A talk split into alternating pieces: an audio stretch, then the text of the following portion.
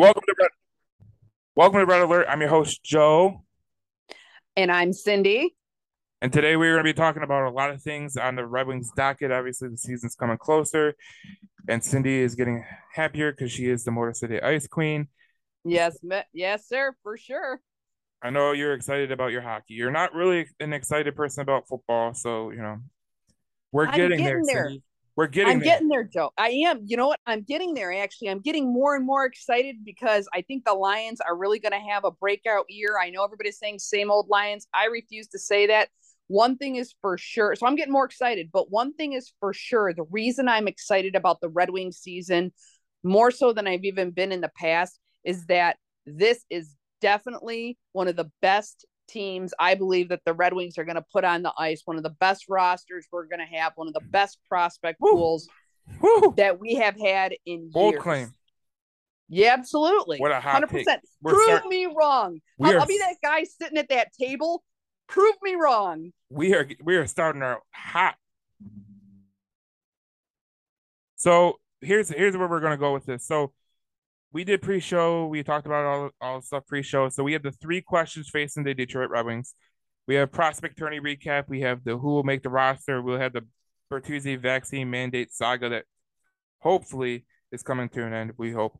Um, and you have to take your victory lap about that too. You bet. You never. You know, I never miss a victory lap ever. Yeah, you know, when you do a show with the people, when you do a show with the politician, especially like you know, uh, someone uh, on a Red Wings podcast, every little thing that they say right is like even if they get it, they're batting one out of ten. They they love to take the victory lap. I'll never let you forget it. So the three questions facing the Red Wings we're gonna get to right now. Um, do you have any like questions about like the Red Wings roster or everything like that? Well, you know, the NHL did an article uh, recently that talked about three questions they had for the Red Wings. And the first question that they asked is Can they make the Stanley Cup playoffs? I think that that's a question that we have talked about a lot here on Red Alert. Yep. It's something that's been on our radar because it was almost like a countdown. You know, even a couple of years ago, we were saying, all right, they're getting there. They probably won't make it yet, but they're getting there. We talked about it being on our wish list or whatever. I think now that the idea that the Wings are going to go to the playoffs is now moved from a wish list to to do list. I think it's absolutely possible, and I think it's probable that they're going to make the Stanley Cup playoffs at some point. Uh, you know, it, they're going to make the playoffs this year. Uh, how far are they going to go? How deep into the rounds? I don't know, but it would not surprise me to see them make it to the second round. But uh, I think they're absolutely going to be in the first round of the playoffs for sure. Yeah, uh, you know, here's the thing. I, I do think that they can make the playoffs.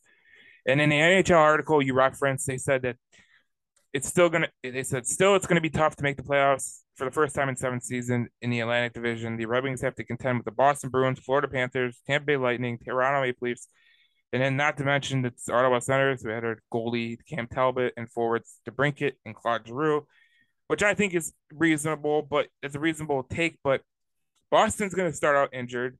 Um, we don't know what the hell Florida's going to put on the, the you know they they fired their coach who got them to the point that they were at. They fired him. They brought in Paul Maurice, and you know how I feel about Paul Maurice. You know, uh, yeah, not not a fan. I think that he's he's kind of a overrated NHL coach. If we're we're talking about overrated people, man, he is at the top of the list. Because if he if you can't win with that Winnipeg roster that they had for years, I don't care who you have on your team, you're probably not going to win with him at all. So I that was one of the people that if the Red Wings hired him, I was going to be like, whoa boy. But like I really don't see these guys. I really don't see all these teams like you know Boston's going to struggle out the gate. I think because they're going to be injured. Uh, Florida, I have the questions with the coaching. Tampa Bay and Toronto, obviously, you think is going to be good. Ottawa's going to be good, but I think Detroit and Ottawa kind of mirror each other. Yeah, and I think that Toronto, you know, they're they're always a bridesmaid, never a bride. You know, Toronto always falls apart at some point. Uh, the Leafs fans know this, right? There, it's kind of like Lions fans are often compared to Leafs fans. Um, they just can never really get it together. At some point, they implode. We've speculated in the past that that's because maybe they rely too heavily on analytics and they don't take intangibles into account too much and therefore they're unbalanced and you know they you know one part of their game always suffers, and it's usually a, a fatal suffering. Um, yeah. It usually is a fatal flaw in, in the Toronto Maple Leafs organization, and I don't see where the Toronto Maple Leafs have changed that.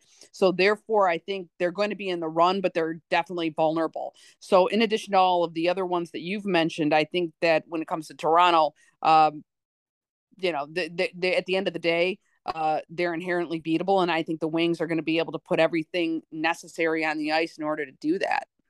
Yeah, see, here's where I here's where I come in with the Ottawa Senators. I'm not confident about their goaltending. I think people are blowing it out of proportion. I mean, Cam Talbot, he couldn't even start in Edmonton when they needed a goalie. And then you look at the Anton Forsberg. I mean, he's pretty decent, but he's not the guy that's going to wow you. I really think that the line. I mean, I really think the Red Wings have the better. Um, I, I think they have the better goaltender. Oh, and even look at what they've got even coming up. The thing I like about Detroit when we're talking about you know being in the crease is that they've got a tremendous amount of depth now. Not only yeah. you've got Nedeljkovic, you've got you know Husso is huge. Husso, you can't underestimate or under uh, value the the benefit of the Husso uh, acquisition. Okay, he's huge.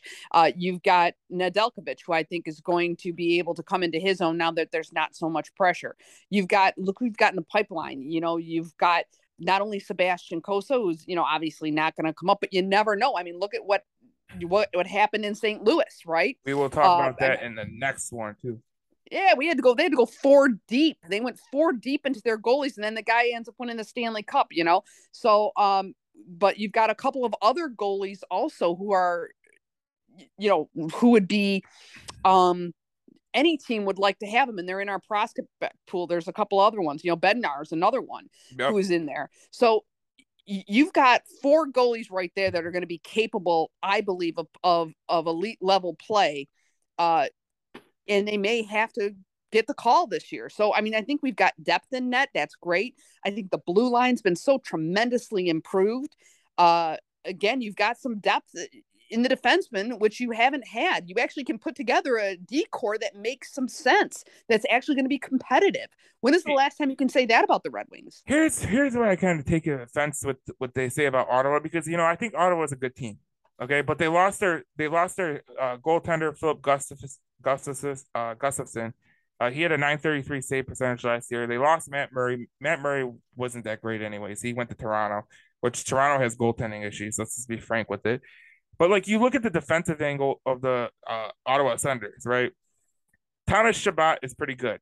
We could, he's probably you know with Seider on that pair, but Seider's probably indef- indefinitely better because Seider is a top ten defenseman right now, in my opinion. They have they have Bron- they have Erik Brannstrom, who is a pretty good player, but he's not he's not going to wow you.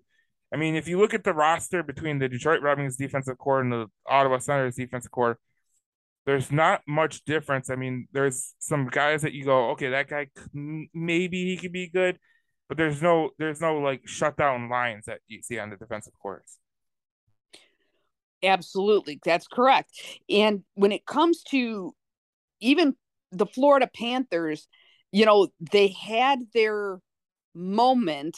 They had a very good season last season, but the season prior to that was necessarily, I don't think anything to write home about. It was all right. Uh, Tampa Bay, I think Tampa Bay is going through a little bit of restructuring. They still have some of their key people. You know, yeah. they still got Victor Hedman. They still have, you know, they've got Vasilevskiy, who's, you know, the bomb.com, right? I mean, they've got some of their key people that are in place there, but yet they are going through a little bit of retooling as well. Mm-hmm. So I think you're going to have a couple of these organizations that are going through some transition where they may be, I don't want to say on the descending end of things. Right. Uh, but the the Red Wings are are the on the ascending side of things, right? They're on their way up. I think some of these other organizations are going through some transitions that might cause them to have a little bit of a dip. I mean, you can't be great all the time forever and ever. I think there's a window of opportunity for the Wings and with the culture. The culture is so important. You know, I was reading the other day and listening to a podcast and talking about in business how important culture is. All of your top CEOs of any big organizations, billion dollar, multi billion dollar corporations, uh, multi million dollar corporations, these people, when you talk to their leadership, they talk about not management, they talk not about strategy, they talk about culture. It's all about culture. And that's one thing that I believe the Red Wings have really begun to dial into that I think some of these other organizations, some of these other teams in this division might be doing some retooling on. Yeah. They, and that leads to the second question in that article, which is what is their identity? That is so tied to culture. And I think that's probably the next thing we probably need to talk about. Joe, what is your thoughts in terms of the question of identity? So Lalonde says he wants the Red Wings to consistently be harder to play against. And, you know, and that's kind of coach speak, I think, a little bit, because obviously you want your guys to play hard. I mean, Dan Campbell preaches that with the Lions. You, you see AJ Hinch say that he wants you know the team to play harder. You see it all over sports. Like they say that we we need to play harder. All that garbage. What I think he really means though is he, I think he wants to have, be more physical. I think he wants to be more tech, you know, tactical when they do make a uh, you know, a hit or they're checking or they're they're precise in their back checking. They're not you know allowing the team to get up the ice free freely. You know when you look at the uh, the division that they're in, you know, there's a lot of good offensive players in this division. I mean, the Senators have a lot of good offensive players. The Leafs have good offensive players. The Lightning have good offensive players. The Panthers have good Bruins. Name it, they're they're all good. I mean, even Buffalo, who is not a great team, they have some offensive players that can kill you. So I think what he means is, you know, we need to be harder to play against. We need to play, you know, more physical, be on them, and, and kind of make them uncomfortable for sure. I I I think that when you look at the direction that the Red Wings have gone in terms of their acquisitions, look at the size alone, the physical size, the physicality of their players. Uh, they're definitely you see a trend happening. You know what I mean? You can see a trending. So I think that certainly and it's always been historically the wings have always had when they've been unbeatable they've had grinders. They've had tough guys. They've got had guys who can use the body, who can play a physical game. And when you come into the playoffs, some people would even argue that you better play a physical game because you're going to have you're going to need it. Yeah. Um and we've got some of the ability to do that. One of the comments Steve Yzerman made in that same article is he talked about being harder to play against and he said that harder to play against isn't necessarily in running guys through the glass or anything. It's being more dogged on the puck, being more responsible with the puck, being tighter defensively, more diligent defensively, competing harder. Exactly. What I think what I think Steve is saying, and you talked about what you thought Lalonde was saying, what I think Steve is saying is that we need to be harder to play against in that we just don't have many areas of opportunity yeah. for the opposition to take advantage of us. Well, I mean, it's, it's it goes down to kind of like your, you know, in any sport that you play, I mean, you're always trying to make sure that the other team doesn't get free will, at, you know, doing something. You know, like when you're playing the Maple Leafs, like you can't let Austin Matthews get in front of the net and and, and make a play or a pass across ice, or Marner is making a pass to Matthews, or like that, that's stuff that loses you games. So I think you know what you just said is is totally true. Well, and I think Steve's also talking about consistency as well. You know, he's talking about doing things well and doing them consistently well so that when you're the opposition and you're trying to find your you're doing a, a SWOT assessment right? You're doing strengths weaknesses opportunities and threats. Anytime you go into an environment whether it's a game or a series or whatever or you use this tool and you know we use it all the time in business or politics or whatever. When you're doing an assessment on your opponent and you're saying all right their strengths are here but where are their weaknesses what Steve I think wants to say is that if I'm looking at the Red Wings and saying, all right, where's the weaknesses? I mean, they might be, for example, last season, defense. Our defense was so inherently weak. Everybody knew all they had to do was lean on our defense. And then that's where their window of opportunity was going to open up and they just had to go in and take what they wanted. Yep. But if if we if they're looking at us going, all right, well, their defense is going to be tough now because not only are they deep, they've got they brought on Chiarot. They've got Mo Seider, who's shown us what he can do. And now they've got all these young guns like Edvinsson and uh, some of these other defensemen that are coming up. Oh, crap. You know, that we're, we're going to have a hard time no matter what pairing they put on the ice and no matter who gets injured. Oh, that's going to be a problem. It's going to be tough. And then if they look at the at the forwards and the and you know the, all the offensive forwards, they're going to be like, oh, damn. Now we have to worry about you know if Lucas Raymond's on the ice. Man, they put that top line on the ice. You know Raymond, um, Larkin, and uh, and uh, whoever they're going to put up there with uh, maybe Bertuzzi or whatever. Um, I think they might move Bert to the second line, but who knows? But anyway, um, they're going to say, oh, you know, they're going to go down the lines. They're going to say, damn, we're we're kind of screwed no matter where we, you know, there's no way for us to play consistently against every line they've got because you know what? We've got to play every line they've got differently because they're that deep in talent. So the windows of opportunity are going to be less and less and consistently so. That's what Steve's I think is what that's what his comments say to me. Um and I think the identity of the wings is going to be like, damn, we're unbeatable. I don't care where what area you look at, we're going to give you a hard time. Yeah, I think what you just said about being having depth and everything, I think that's a that's a very important thing when you're talking about hockey, because in hockey, like it's it's a different type of thing. I mean, in it's it's like a football. I always compare football and hockey together because it's kind of like football on ice, you know. Mm-hmm. Like you try to exploit the mismatches that you have against the other team. Let's so let's say let's put it all together. So you let's say you play the the the Maple Leafs, and they're at home, and you don't have the last change, but and you you get Pius Suter out there, Kubalik, uh, and uh, Zadina up there, and they're and you're on your third pair defenseman. Here's what they do: they bring out Matt Matthews, Marner, Tavares, and they say and they put out their best two defensemen.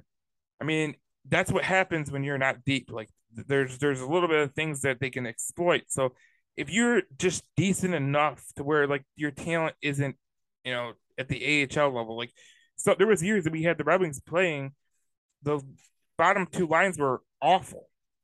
Like they just right. Weren't.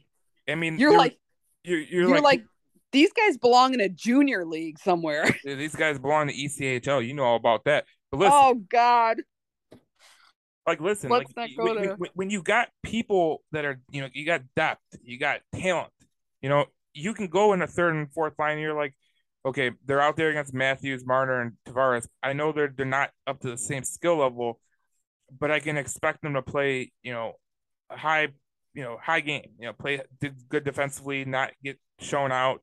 Because uh, if you ask me last year, there was times where um, the third and fourth line would get sh- just totally destroyed by the other team's first and second line. Well, you know, and correct. And if you look back even to the Red Wings uh heyday, okay, you look back at the 97 98 teams to 02 08, particularly like 97 98, and you look and see at the skill level you have in those first two lines were unbelievable, right? Like the top six were like, oh my God, you know, it, it was just stock with talent. But if you go down into the third and the fourth lines, then you've got a whole nother problem. If you can get first, if you if you can put a line out there that's going to match the talent of one of our top two lines, now that's great. But let me tell you what, then we're going to put our grind line out there. Now you got to deal with that. So you've got to be able to make sure that you've got something that can counter. I mean, is everywhere you looked, you had challenges yeah. coming up against the Red Wings in 97, 98. Yeah. And right now we're seeing this coming together with all of our new acquisitions we've brought on. You've got people who can be tough. You know, Perron is a bit of a, a, a, a bit of a problem for people. You know, he's an instigator. He's yeah. also skilled. He's skilled too. Yeah. Right. Then you've got Cop. Cop is definitely a producer, but he's also very smart. So it's like, okay, so you got a smart player, you got a leadership type of player. I think he's probably going to wear the A you know, you kind of got an all around guy. I mean, you just look at solid talent, but you also have people who can fill in other elements of the game. We didn't have that before. And at, a, at an NHL level, you yeah. might have had guys like that who tried it, but they didn't go anywhere. I mean, they, they just, you know, they, they didn't have the skill level to go along with some of those other things. Now we have so many multi-dimensionally talented guys on there who've got some experience and then the young guns coming up you're seeing talent like they're talking generational type talents. Most Seider is a generational, going to be a generational talent. Everything is pointing to that, especially when you have Nick Lidstrom saying he's one of the best. So right, it's like you have an identity with the Red Wings where I understand where Steve's going with the we're going to be pl- hard to play against because if you look at the evidence of his acquisitions and the evidence of what of the people that are probably going to make the roster, uh, you're seeing evidence of that they're impossible to play against. I think I think Steve says we want to be hard to play against. I want to have the identity where we're impossible to play against. It's yeah. like you dread, you dread it when you have to play the Detroit Red Wings. Before we were like, oh, that's an easy point. That's an easy point. We're playing the Red Wings. They're a joke. Yeah. No, we're a totally different team now. And if they bring that culture with it, where they're like, look, good, just try to play against us. Good luck. Put out the best you've got because we can answer that every time. I think what Stevie Yzerman said about, you know, being cautiously optimistic about being deeper I mean, let's be honest. Steve's not going to be come out there and say, "Yeah, we're deeper. We're going to kick your ass and take names." You know what I'm saying? He's not going to say that. When he says cautiously, cautiously optimistic, I think what he's saying is, "Yeah, I do," and I think that, that that's that's the goal. And he's basically telling his team, like, "I I know what I have on this roster right now, and that that's where, that's where we're going to go with it." You know and you've said it before, Joe, and I think there's evidence of this too. He's building this like Tampa Bay. Yeah, I mean he's he's, he's going after skill. I mean, look at these late round picks. We'll talk about the prospect returning recap, but you look at the prospect camp and you look at all the talent that, that that's showing out. I mean, God, he even had a guy who he wasn't even signed to the the roster that was showing out at prospect camp. I mean, this is what this is what your GM is doing, and this is how you know you got a good GM is listen, he's not gonna he's not gonna sit there and like be like, okay, we're good now, we're good. He's gonna always be working and trying to figure out what's the next best move for you know the team. The best way I describe Steve Yzerman in terms of his approach is quiet progress. Quiet progress. He doesn't. He's not a flashy guy. He's not to go out there and be a big talker. Just yeah, we're just you know we're we're we're making our way. Yeah, yeah, you know, and then boom, it's to fall on you like you know, a freaking 20 ton sledgehammer, you know, and well, then he's going to say, oh, yeah, yeah, we were working on that. You know what I mean? He's that kind of a guy. Well, that's the way he's always been. I mean, he's never been a flashy player. He's always been, you know, sticks or as they say, meat and potatoes kind of guy. Um, so yeah, I, I totally agree with you. Like, so the last part of the article, and this is what I'm really interested to see what you say, Cindy, is how quickly can this team come together? Obviously, there's new pieces you know, you got Andrew Copp, who's he's going to have surgery. I mean, he has surgery and he's out for preseason and uh, training camp. Um, you know, you got Fabbri out. You got a lot of people out, uh, like Pysyk. He he got hurt too, but he said, um, you know, uh, how quickly can this team come together? Because in my opinion, I don't think it's going to take long for them to get going, get you know, get kind of cohesiveness. I don't think it's going to take much. And this is one of the things that I'm going to be looking for when I'm at training camp uh, with the team uh, in a couple of days here. I'm going to be looking for is there a shared culture? Again, we're going to come back to this culture. Bringing something together is you got to have a glue, right? Yeah. Everybody wants to win, all right, but they want it for their own reasons. The glue that holds it together is the culture. Is there a buy in? From everybody on the culture? Is it being set forth by the executive team and by the management team, by the leadership? They have to set forth that culture and those expectations. Now, do you have the rank and file? Do you have everybody else buying into that? And if you do, you're unstoppable because yep. you'll do whatever it takes just naturally. You won't have to be told, you won't have to be incentivized, nothing. It's going to come organically and then you, they will bond together over that. So um I what I believe is going to be the key as to how quickly that happens and how effectively that happens is going to be how Derek Lalonde puts together the lines, how he puts the combinations yeah. together, um, I think he'll have to probably recalibrate a little bit. I think training camp's going to be about a lot of that. It's going to see who's got a natural chemistry, or where is there, you know, um, complementary styles or complementary skills, and how he puts those things together. That'll tell us how quickly the team comes together, but do they have the overall culture? That's what I'm going to be looking for. Yeah, you know, Yzerman said in this article, he says, I'm hopeful we'll get off to a good start. Obviously, it could take a little time for everyone to get sorted out and new faces to gel together. He said, so we'll see how it goes. But I think there's a lot of excitement. And then David Perron was asked a question. He says, I'm really excited for training camp already to get going and start building that. Sometimes it could take mo- a lot of months. Sometimes it could take a little bit sooner than we think. I, I really think that they're going to get started right off the hop. I think that, like, I think Copp, see, that's the one that's to suck because you hope that he would get in preseason action, get in the training camp, and be able to help out but uh, he's to be not in training camp, not in preseason, so he's not to get those those you know things ironed out. So we're gonna we're gonna see a little bit of you know them trying to gel together in the season, but that's you know I think they're I think it's going to be a really trans you know a good transition to the season. I'm hoping so. I'm hoping so. One thing that I would say I don't argue at all in this is that there's a lot of excitement and it's across the board. There's excitement I can tell you in the executive offices from the people who I know. There's yeah. excitement from the uh the roster players. There's excitement from the prospects. The prospects want to be Red Wings. Yeah. The prospects want to be part of something very special that they sense is coming together here. Um, this is where they want to be. It's not like people, you know, they got their prospects on other teams. I know some of the guys I know who got drafted recently or in the last couple of years. They'll, they're in organizations they are not excited about. Are they excited as hell to be drafted by an NHL team? Absolutely. Are they necessarily happy about the team they're with? No, they just know that that's their foot in the door to the NHL. You know what I'm saying? Yeah. So, but these prospects, these prospects are excited to be Red Wing prospects. Uh, so there's excitement there. And there's a tremendous amount of excitement in the Detroit fan base and in the Detroit media.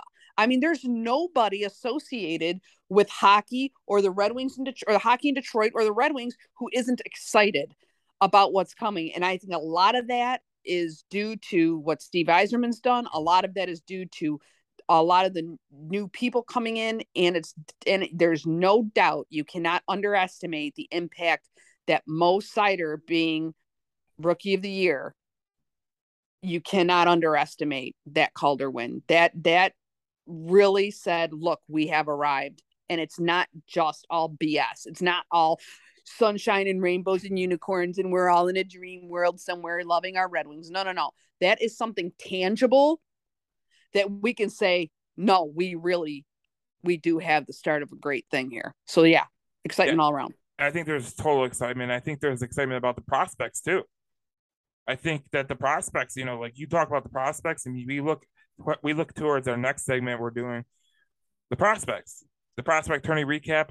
Um, obviously, like we were hoping to see like growth from some people, and then some surprises. But here, you know, one of the standouts of the of the prospect camp was Sebastian Cossa, and I told you, Cindy, the last time we were we were we did the prospect, you know, in the last episode, I, we I, we talked about it.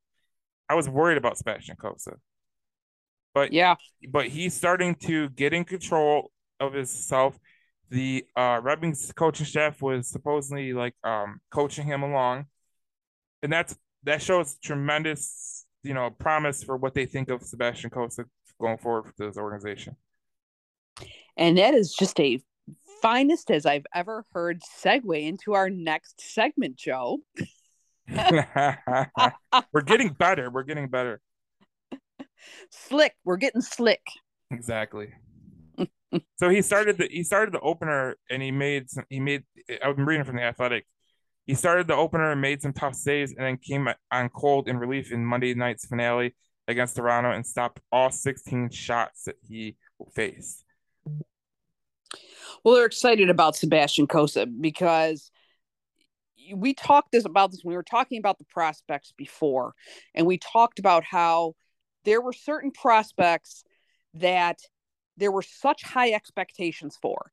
There are so such high expectations that they had to show well in prospect uh and in training in the prospect tournament and in training camp. And Sebastian Cossa was one of those. You know, there yeah. was so much anticipation for uh, beefing up you know, our our net minders. There was so much we heard she was doing so well in the Western Hockey League. Everywhere the guy went, it seemed like you know people were talking about Sebastian Cossa. So he there was a certain level of expectation coming into it for him and and Edvinsson and quite a few others. So it's kind of like who who showed up and who didn't, who rose to the level of expectations, who didn't. Sebastian Cossa clearly rose to the level of expectation. You know, Bednar, they thought he was kind of the, the, the next coming until Sebastian Cossa came along. And there was concern that maybe no, now we're seeing some waffling on Sebastian Cossa. Maybe yeah. he really isn't all that, or maybe he doesn't have what it takes to to withstand the NHL pressure or whatever they were saying about him. It was unfair criticism, but there was some that was, was, that was that was fair, like the the glove side. But you know, you if you watch the prospect camp, you know, but like yeah, there was some. Well, was, the guy was, stopped what thirty five out of thirty six saves or thirty five out of thirty six shots, right? So yeah, I mean, there's or obviously he turned it around. 34. There was people that were worried about him in the World Juniors too. It was just, especially being a Team Canada, that they they they kind of raked him through the mud, and I really didn't think that was that was really um smart because I thought I think he was I think he came out of that and was like, listen, when I go to the prospect tourney, I'm gonna I'm gonna stand out, and I think that's what he did too. I'm not worried about Sebastian Cossa going forward. I'm really not. I, he's gonna take time to develop. Like they, people just need to slow their freaking roll. I agree. He's a young guy, and I haven't seen anything to say that he's fa- that he's not showing any weaknesses that a goalie with his experience and his age hasn't shown before. So I don't see I I don't see where the concern is for Cossa. I think a lot of people he brings a lot of attention because number one, his size. You know, he's six six. Uh, his very promising start uh, in uh, juniors and his performance there and everything else. So again, I think it's just managing the expectations. And for people who expected to see a lot out of Sebastian Cossa, Cossa, I think they did during the prospect tournament, and I expect to see more in training camp. Speaking of standouts, now I'm yeah. gonna I'm gonna take my victory lap, Cindy. you go, but you go, Joe. Go. The you two top it. standouts were your me and your boy Elmer Soderblom. He played yep. he played pretty good. He was protecting the puck good hands, good reach, what you expected a six eight forward. Um, he had good playmaking. He was, you know, he was pretty. He played pretty well. But the guy that I am excited about, because I think a lot of Red Wings fans were kind of like, uh, you know, he, you know, I got a lot when I did that YouTube video, the prospect, you know, uh, re, uh, video spotlights. I did, yeah, I did Cross Hanas, and people were like, he's a third liner. I'm like, dude, when you watch the tape, does he look like a third liner? And then people were like, he's a third liner. I'm like, listen, you know what? Half these people don't couldn't know their ass from their ass cheek. So I was like, this guy is going to be a good player. He comes to prospect the prospect tournament and he just shows the hell out. Yeah. Yep, he did. I mean, he he was he was active in the offense. Um, he had some he, he had you know he's the one play that Soderblom scored on, Hanas made a huge, you know, uh, Soderblom, you know, passed the puck to Hanas, and it was a it was a great pass and and shot by Hanas. I mean, it was a great like he was making plays, setting guys up, and like that's that's what people want to see from their prospects. True, ab- absolutely true. You've been a Cross Hanas advocate for at least two years that I know. I think when you first brought him up, and uh, you were telling everyone you got to look out for this kid. You got to look out for this kid, and now he's showing it, and that's great. Um, I think what it says is, I think the hockey writer says that he looks legit, right? Yeah. Uh, which we knew all along. Well, I mean, if you would listen to us, you would have known he was legit. Absolutely, they should have been listening to us. They would know this. Uh, Edvinsson, uh, we talked about Simon Edvinsson being one of the ones. You know, he's at the top, kind of top of most people's list for players who they think, you know, prospects that might make the roster out of camp and we talked about Edvinsson having a very high, again, very high expectation and yeah. people wanting to see what what they were going to see. I think everyone saw what they expected out of Edvinsson. I don't think he blew the doors off it. Okay. I, you and know I what, you know what, you know, you know what the unfortunate part about this is like I've seen people on Twitter. I'm not gonna name any names because they're, you know, they they have some uh they're media people and everything. But they're dragging his kids through the mud. They're like, I expected more. I'm like, listen, dude, it's yeah. prospect game. Like, the worst thing that could happen. You know, when I was talking, I talked to one time. I was talking to an NFL uh, coach. He's a positional coach, and he told his guys like, don't freaking show out in practice. Like, don't. Like, you can get hurt. He's like, if you're a guy that's gonna make the roster, just play the game and don't do anything stupid. And I think that's the way Simon Edvinsson kind of took it. You know, training camp is going to be huge for him. Him getting hurt in the prospect camp would do absolutely effing nothing for him. I think that factored in for sure. You know, he put in a solid performance. He put in a solid performance. He was good. He think... was he was good enough. I mean, he's got talent. Right. He, does, he doesn't need to like eh, be a try hard guy. Yeah, I and quite frankly, I believe they probably would be telling a different story about Simon Edvinsson if it wasn't for a Seider. big surprise that well it, it's Seider for sure but also the big surprise that came out of training camp or excuse me out of the prospect tournament which when nobody was expecting mm-hmm. and that's Riley Piercey yeah man he played he played he played just unbelievable talk about a guy coming out to prove something and I'm pulling for this guy because I'll be honest with you he wasn't really on my radar he is now he's on everybody's radar now but what I really seem to like about it, and you know how I am. I mean, I love to look at talent. I, I love to do analysis, but more so than that, I really like to get to know these guys as people. Um, that's really because I believe that the spirit feeds the body. Um, and uh, you know, there was a saying, you know, one of my, my favorite coaches of all time would say the legs feed the wolf, right? Um so well i would say the spirit feeds the body right? So i want to know who you are and i've always said this and darren mccarty and i have had this discussion. Darren and i as you know are great friends and people who listen know that darren and i are very great friends and we've had this conversation before and and that is that um i want to know you know don't tell me what tell me who. I want to know who you are before i know what you are and yeah. what you can do.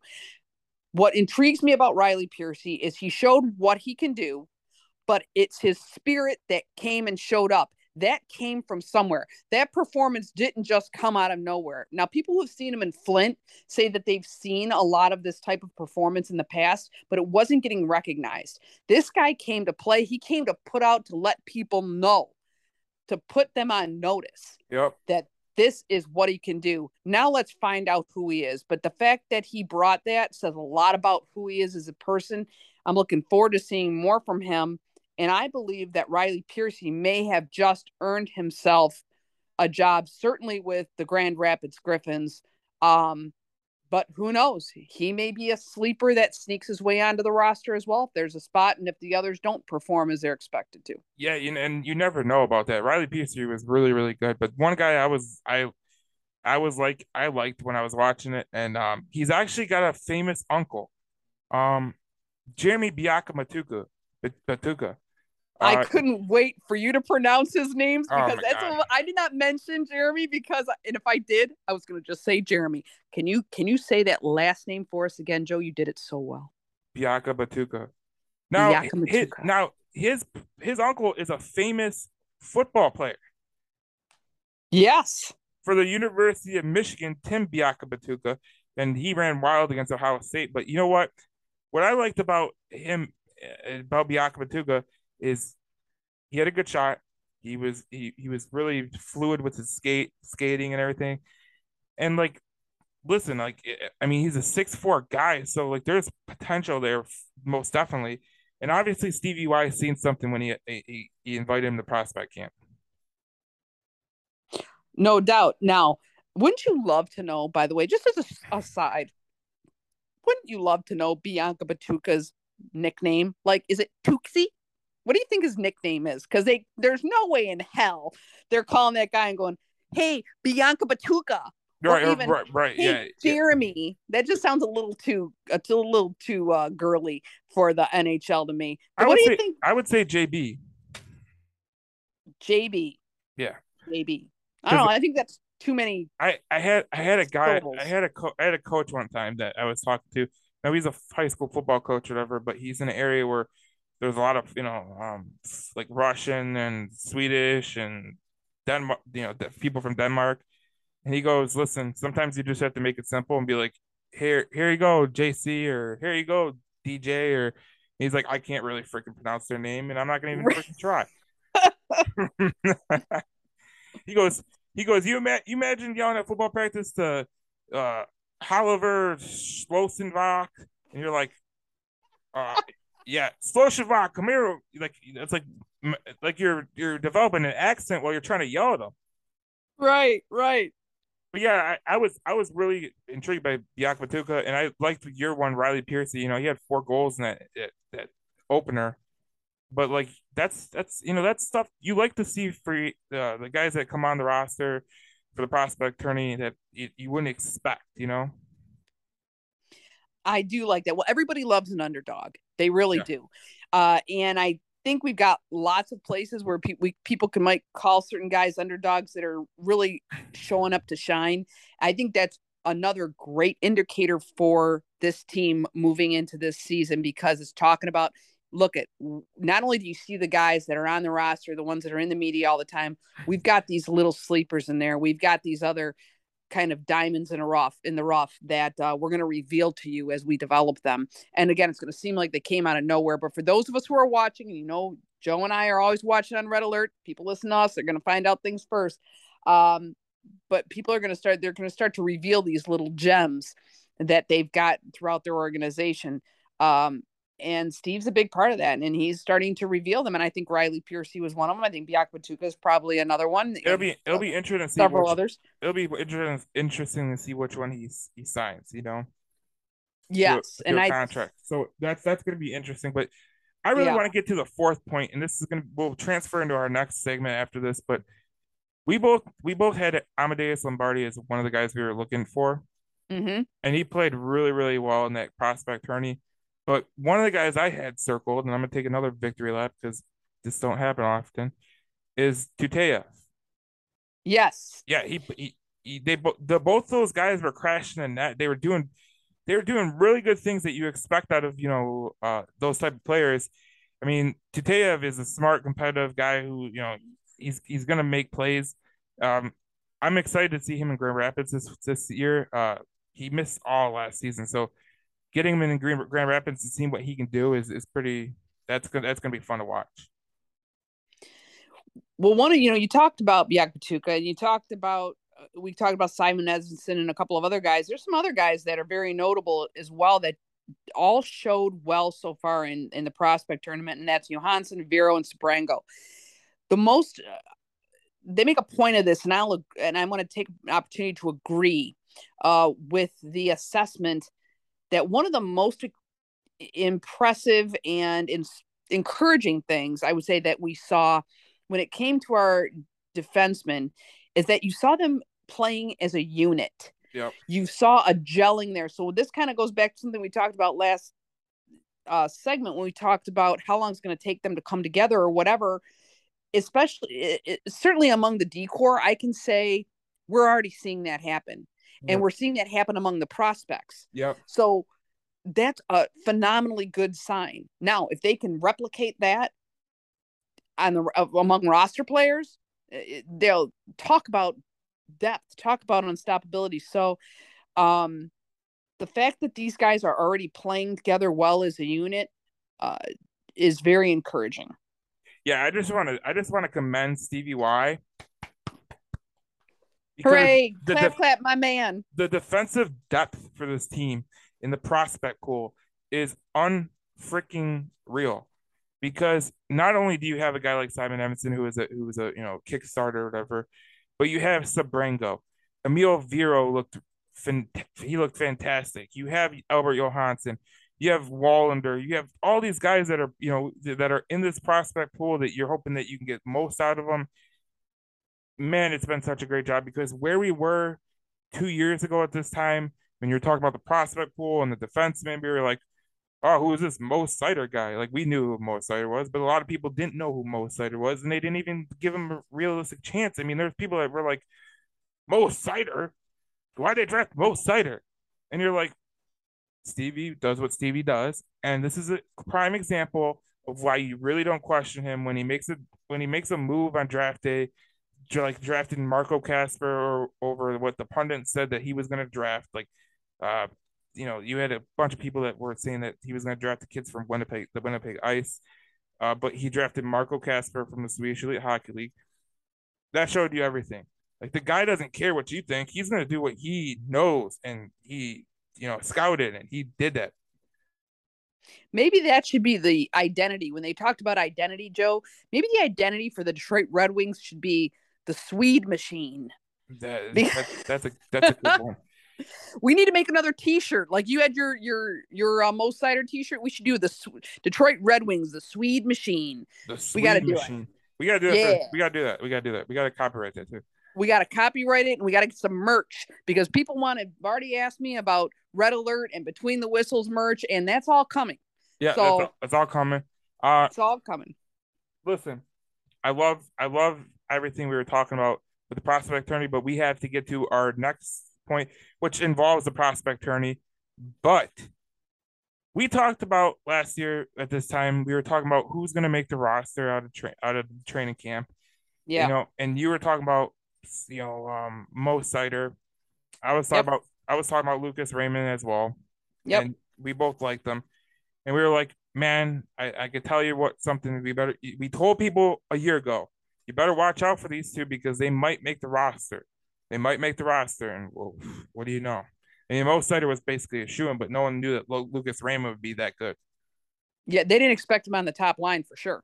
So out of the uh the four I'm gonna list, you pick mm-hmm. one, I'll pick one if we agree that guy's making the roster. But okay. There's Berggren, Jonathan Berggren, mm-hmm. Edvinsson, who he seems like a shoe in at this point, to be honest. Um, Johansson and Soderblom. God, those are four really good ones. All four of them, I could see having a spot. Um, it's just going to depend on need, and I, I feel as if what's going to happen is you're going to see all four of those guys up with the big club at some point during the season. Let me say that. They're going to be brought up when they um when we have injuries or I there's other Cindy things. You're going to see all four of them at some point. I think a spot opened. I think a spot opened. I think that I think with Andrew Copp getting injured, I think that opens the door for Jonathan Berggren to come up and kind of, you know, push the envelope.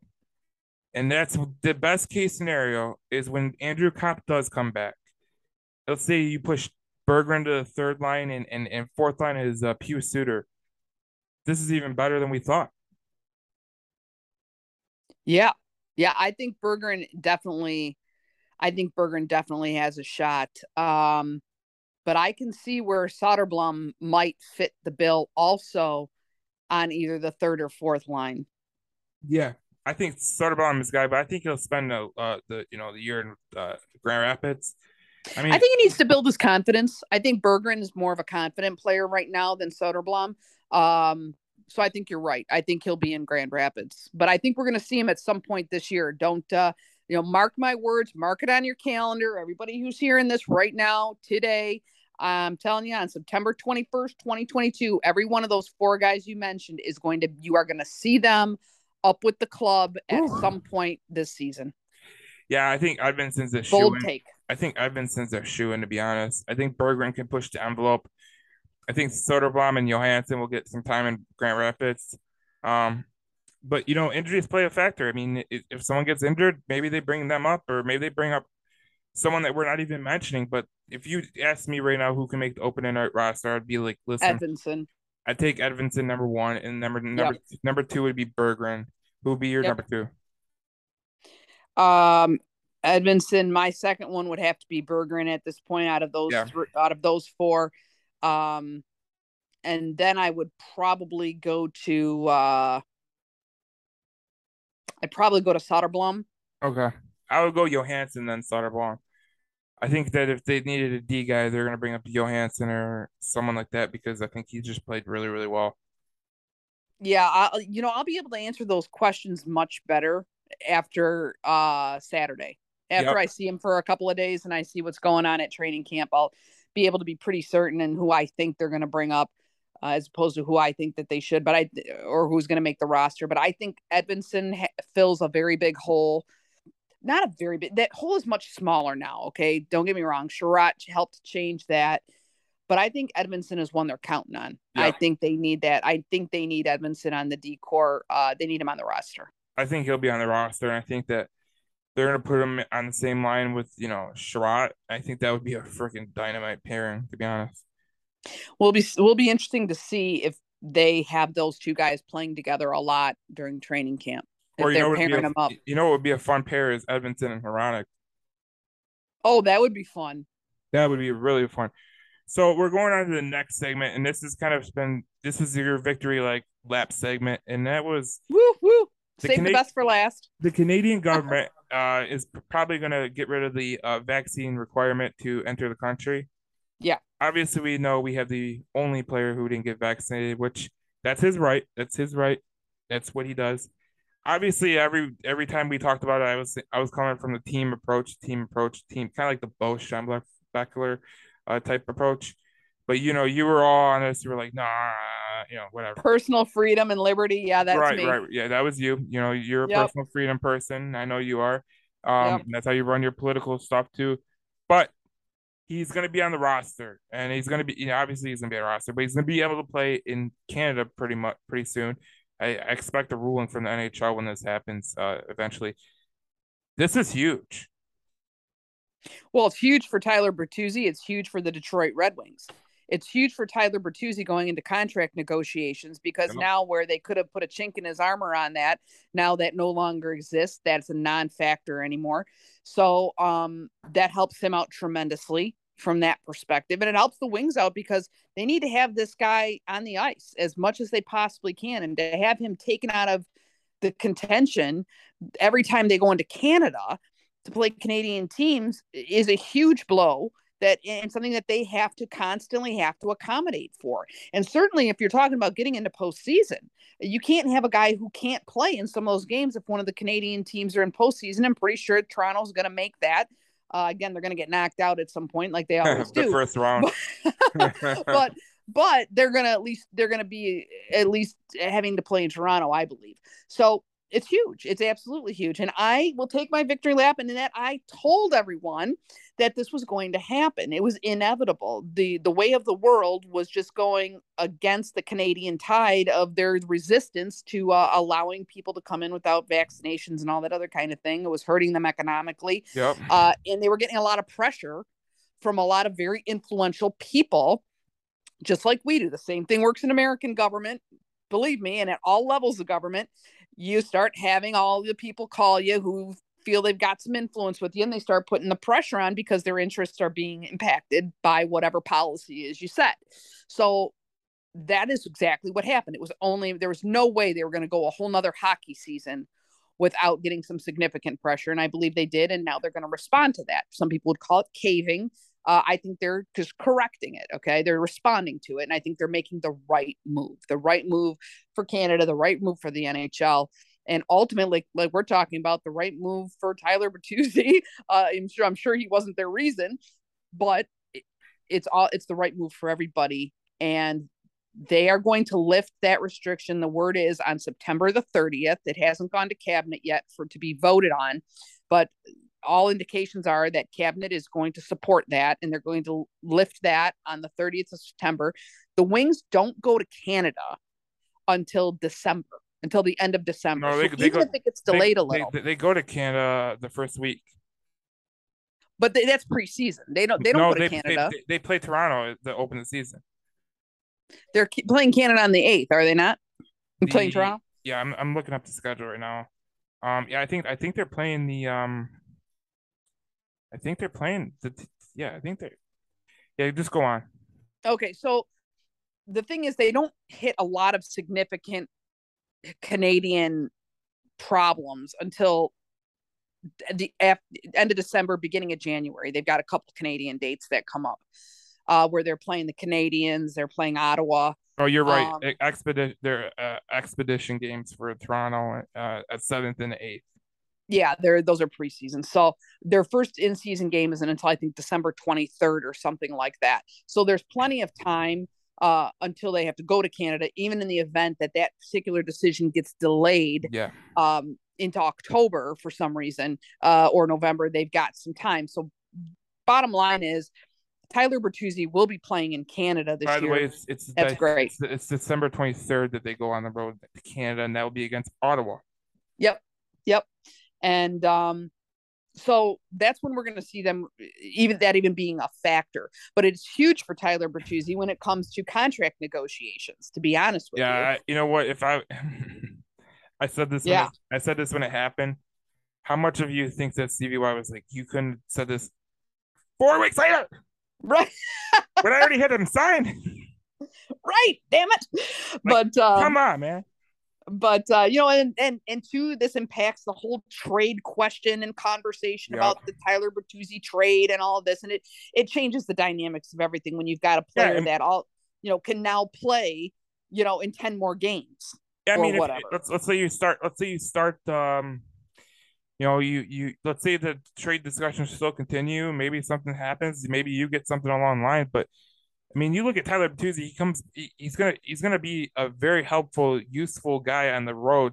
I think that's what they missed last year. I think they were. I think they were brutal in Canada, and obviously they missed Tyler Bertuzzi because Tyler was. Uh, he was an excellent player last year. And I really think that this is really good for the Wings because listen, like we I we talked about all the time on the podcast before uh about how, you know, Tyler Bertuzzi not getting is like hurting the team and er- everything. Now we're gonna start to see the team get back to full strength, you know. We're not gonna lose him when we go to Canada. We're not gonna, you know, we're he's not gonna be pigeonholed by some vaccine mandate. I mean, people can agree to it or not agree with it. Who cares? I just want to have my freaking player on the ice. I don't really give a shit if he's vaccinated or not, to be honest. I mean, I know still rub Right. some I know that will rub some people the wrong way, but like you're a personal freedom person, I'm a personal freedom person. I don't care what you do in your life. Right. It's all about are you going to be on the ice or not? Are you gonna make me are wait, it's it's like it's like it's like I tell people with the Lions. I go, are you gonna make me happy? Or are you gonna piss me off? And if you piss me off, I'm gonna be pissed off because like I just listen, we we're devoid we've been devoid of of, of, of good stuff in Detroit, but we're starting to turn the corner into like oh, we're finally starting to see something. But like it's been so brutal, Detroit, like like there's been people that have like went to counseling and stuff. well, and I can see good. Maybe the whole everybody will get happier in general and they'll be more pleasant because I'll tell you, I've been running into some very unpleasant people lately, and I'm like, what is it with these people? I'm like, "S- just get happy for God's sake, because Well, running here- into your here- miserable ass Cindy- is not anything that makes my day better. this is where something might go off the rails, but you know, it's like when you meet a person, they're just grumpy all the time.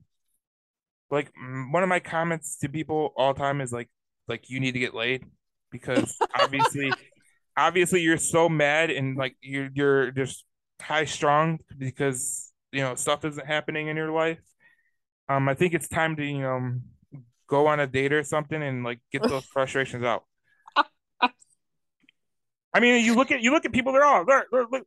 You look. You go to Kroger, and there's like people like all mad because they're out of tomato sauce. It's like make your own tomato sauce, you deadbeat. well, that's the thing is like, as I'm wondering, it, it is. It's these little things, you know, that just people go ballistic about. I mean, I like, know. And are you know you what? kidding me?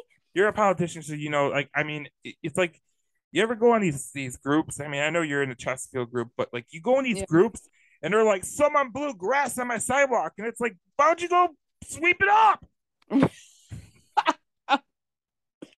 Well, it's like road rage, you know. I mean, I get it. Okay, I mean, I was following behind somebody yesterday. I can, I mean, like, really, you're going 30 and a 50? Are you serious? Are you kidding me? Like, you have nowhere else to go. I have somewhere I have to get to. Right? I was a little annoyed, but that doesn't mean I go, you know, bananas Pull on out the person at the stop sign. I don't yeah, get yeah, out. pull, yeah, pull out a gun and shoot their car. Right. I mean, I don't go up to their window and pound on it and say, "Excuse me, you know, are one too many Valiums today?" I mean, what is your issue? You know, are you comatose here in the car?